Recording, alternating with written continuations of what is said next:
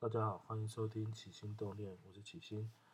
呃，还记得我们上一期讲什么吗？我们上一期主要是讲台湾的史前时代，然后主要是在讲旧石器时代的部分。那我们这一集呢，会把史前时代的新石器时代以及金属器时代把它给完成。那准备好了吗？我们就开始喽。哎，上一期还记得我们旧石器时代讲的哪些东西吗？哦，我们有提到的就是史前文化跟历史时代的一个分别的部分，还有人类跟动物的分别，最大是在用火。然后当时的人类生活方式，哈，史前，呃，就是纪时代人类的生活方式，其实跟动物差不多。大概就是多了用火，然后会用一些工具，然后这些工具是用敲打的。那新石器时代呢？既然冠了“石器”这两个字，代表说他们使用的工具哦，没有什么太大的差别。但是生活嘛，哈，有进步总是要过得精致一点。所以在新石器时代啊，哈，我们从以前的居住为洞穴的部分，哈，进步了变成去住房屋，我们会搭建房屋。食物取得的部分呢，以前都是用捕猎啊、采集的方式。那久而久之，哦，人类也发现了说，嗯，原来有些动物是可以饲养起来，哈，等到有一天我没有打到猎，我想吃肉的时候可以再来吃，哈，或者是说有些植物是可以种植的，我不用翻山越岭的跑到深山里面去采集它，我可以把它种在我家后面。所以在食物的取得方面，多了畜牧跟种植这两个方式。那器具的部分呢？器具的部分当然就更精致了，以前都是用敲打的，哈，那个敲出什么东西全凭运气。现在我们改为用磨制的方式。那用磨制的方式代表什么呢？代表说我们可以以我们想要的一些呃形式，哈，来去决定这个器物怎么样去呃打造完成。好，那所以说呢，呃，新石器时代总结起来，它有几个跟旧石器时代比较进步的部分，就是呃它的工具变成磨制。居住变成了房屋，那多了畜牧跟种植这种食物取得的部分。那它的代表文化呢，大概有两类哦，一个是北南文化，一个是圆山还有大喷坑的文化。那有的人就会讲说，课本里面是写圆山文化啦。那有的会想说，哇，老师，那那个史前新石器时代人类很厉害呢，哈，呃，从卑南文化哈，然后现在已经可以。翻山越岭哦，跑到那个原山文化那边去哈，那个台湾都已经被他们走透透的这样子哈。其实不是哈，我们找出来的卑南文化跟原山文化，他们的生活方式还是有一些区别，所以我们可以推测出来哈，原山文化跟卑南文化，他们并不是一脉相承的文化，并不是说哦原山文化先，然后流传到卑南文化去。或者是说卑南文化先流传到原上文化去，而是我们推测它是两个不同地方来的人，哦，两个地方呃不同地方来的人所遗留下来的一种生活模式。这也间接的代表就是说，当时的台湾哦，当时的台湾其实就已经有很多外来的人，可能是从中国大陆那边，哦，我们上次讲过从冰河时期迁徙过来的，或者是呃南岛语系那一边他们会出海漂流过来的。那这两个文化有什么特别呢？哈，卑南文化的部分呢，因为我们说过了嘛，新石器时代已经是磨制的时代，哦，已经是磨制的时代，磨制石头的时代，所以自然磨啊磨啊，石头里面会有什么？会有玉。所以说卑南文化它有很大量的玉器出土，哦，玉器基本上它是呃蛮漂亮的一种矿石那。不要说现代人喜欢啦，哈，古代人也很喜欢。那玉器模制呢？我们最著名的哈就是兽形的玉缺，好，兽形的玉缺就是课本里面你会看到，它有那个兽耳的部分。那一般这种玉器都会拿来做什么？都会拿来做陪葬品。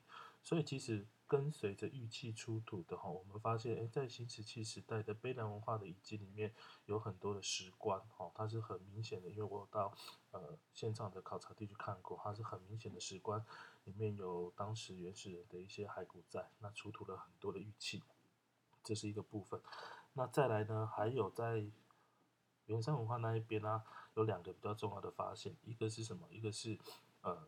有很多的贝种，什么叫做贝种呢？就是说，当时的人捞海水或者淡水里面的贝类，那吃的肉，剩下的贝壳把它堆叠在一起，那代表什么？代表说当时的人类是有群居性的哈，不然一个人怎么可能造成那么多的贝壳聚集在一起？所以是群居性的。然后，这是第一个特色的部分，有贝种。第二个部分呢，就是有所谓的 陶器的部分。抱歉，有所谓的陶器的部分，这不是调皮的陶器啊，是说我们用火用久哈。总是会不小心把掺了水的泥土放在里面一起烧，烧啊烧，呃，古代人就发现说，哎，它怎么变坚硬了？那我可不可以用那个它在柔软的时候，把它塑造成我要的形状，然后透过烧制的方式，好把它变成我们要的东西。一般拿来来讲，大概就是装水啊，或者是主食的部分。好，那陶器呢，我们找到的当然不是完整的一个，然后我们大概找到的都是碎片。那这些陶器呢，有一些呃特质。第一个就是说，它大概都是砂质的，代表说当时呃。做陶器这件事情，哈，它的手艺并没有很高，大部分都是砂质的陶器。再来，它上面有所谓的绳纹。什么叫绳纹呢？就是说，我们把绳子，哈，捆绑在上面，哦，有它的痕迹，然后，呃，会在陶器上面留下痕迹。烧制完之后，它就会在陶器上面留下痕迹。好，那，呃，一般是比较早，比如说在新石器时代的中期的时候，留下来大概都是出绳纹的陶器。那比较晚期哈，新时代、新石器时代晚期的时候留下来，大概就是比较精致的细绳纹的呃陶器的部分哦。所以呃，新石器时代介绍到这边，大概有几个特点，我们可以了解一下，就是说他的生活方式比较不一样哈，他已经从工具的部分从敲打变成了磨制石器，居住的部分也从洞穴移到了房屋。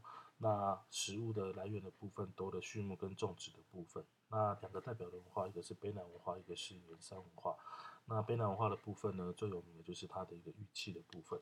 那元山文化的部分呢，就是贝种以及它出土的一些神魂陶器的部分。好，这个就是我们所谓的呃新石器时代的部分。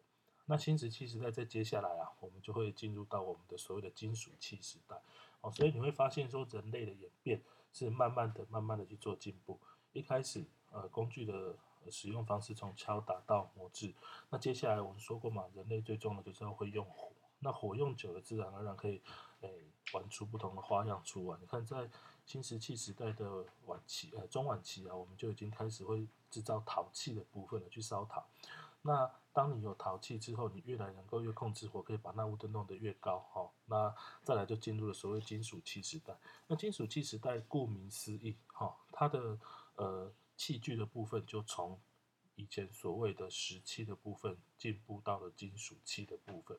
意思就是说，我们可以去呃采集矿物，好，然后把它提炼出来，然后透过高温的方式冶炼铁，好，炼铁的方式，好，然后得到我们。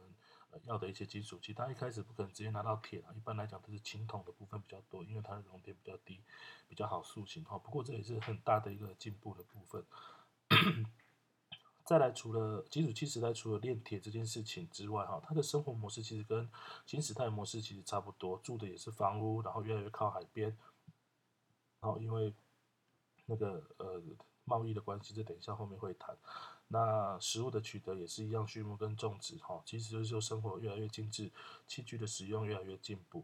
那它有一个特色哈，我们的金属器时代哈，它有一个特色就是说开始做了海上贸易，什么意思呢？呃，先介绍一下，我们金属器时代的台湾的代表文化是十三行文化，在台北的十三行那一边。那它出土的文物啊，除了我们所说的就是金属的一些器物之外，哦，我们还找到了一些。呃，船只，哈，那甚至我们在里面发现了很多不属于台湾，哦，或者是不属于台湾当时文化的东西，例如什么？例如说像琉璃珠，哦，这个工艺基本上在台湾这边是没有办法，呃，在当时是没有办法去制造或是所拥有的。还有就是什么？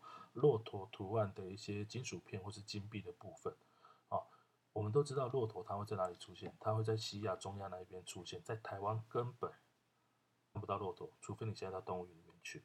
那为什么在当时我们会找出这样图案的一个金币呢？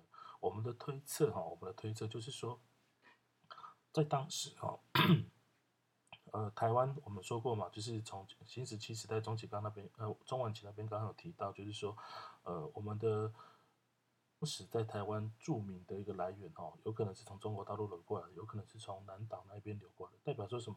在海上，各位如果可以翻开世界地图啊，会发现，在海上，台湾是。中国大陆，还有南呃赤道那些东南亚或者是日本，他们如果要互相在海上漂流呃做冒险的话，其实台湾会是他们最容易到达的一个岛，好最容易到达的一个地方。那所以其实就是什么？我们会推测这一些骆驼图案的金币啊、琉璃珠啊，它不是原地在台湾产的，而是透过贸易的方式，以物易物的方式。可能它不代表什么，可能当时的人觉得这很新奇，然后可能交换了食物，交换了水。或是交换一些他们觉得值得的东西，然后把它给留存下来。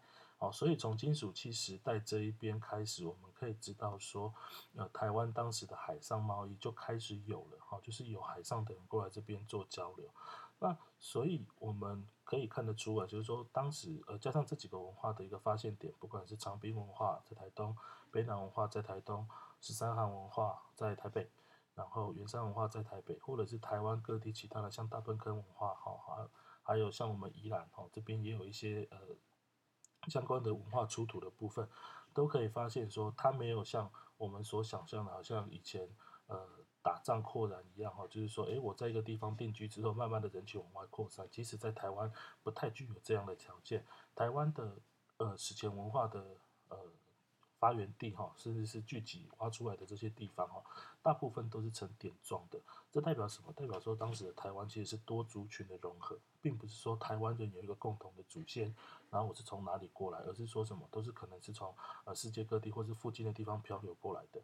那也因为台湾平原不多，然后山也算蛮高的，所以其实各地方也很少往来，哦，语言也大不太相同。那比较多的大部分的就是呃趁着季风的时候从南岛哦东南亚那一边南岛飘上来的南岛语系。所以其实有有的可以发现，就是有一些原住民的话，原住民语跟菲律宾的语是蛮相近的。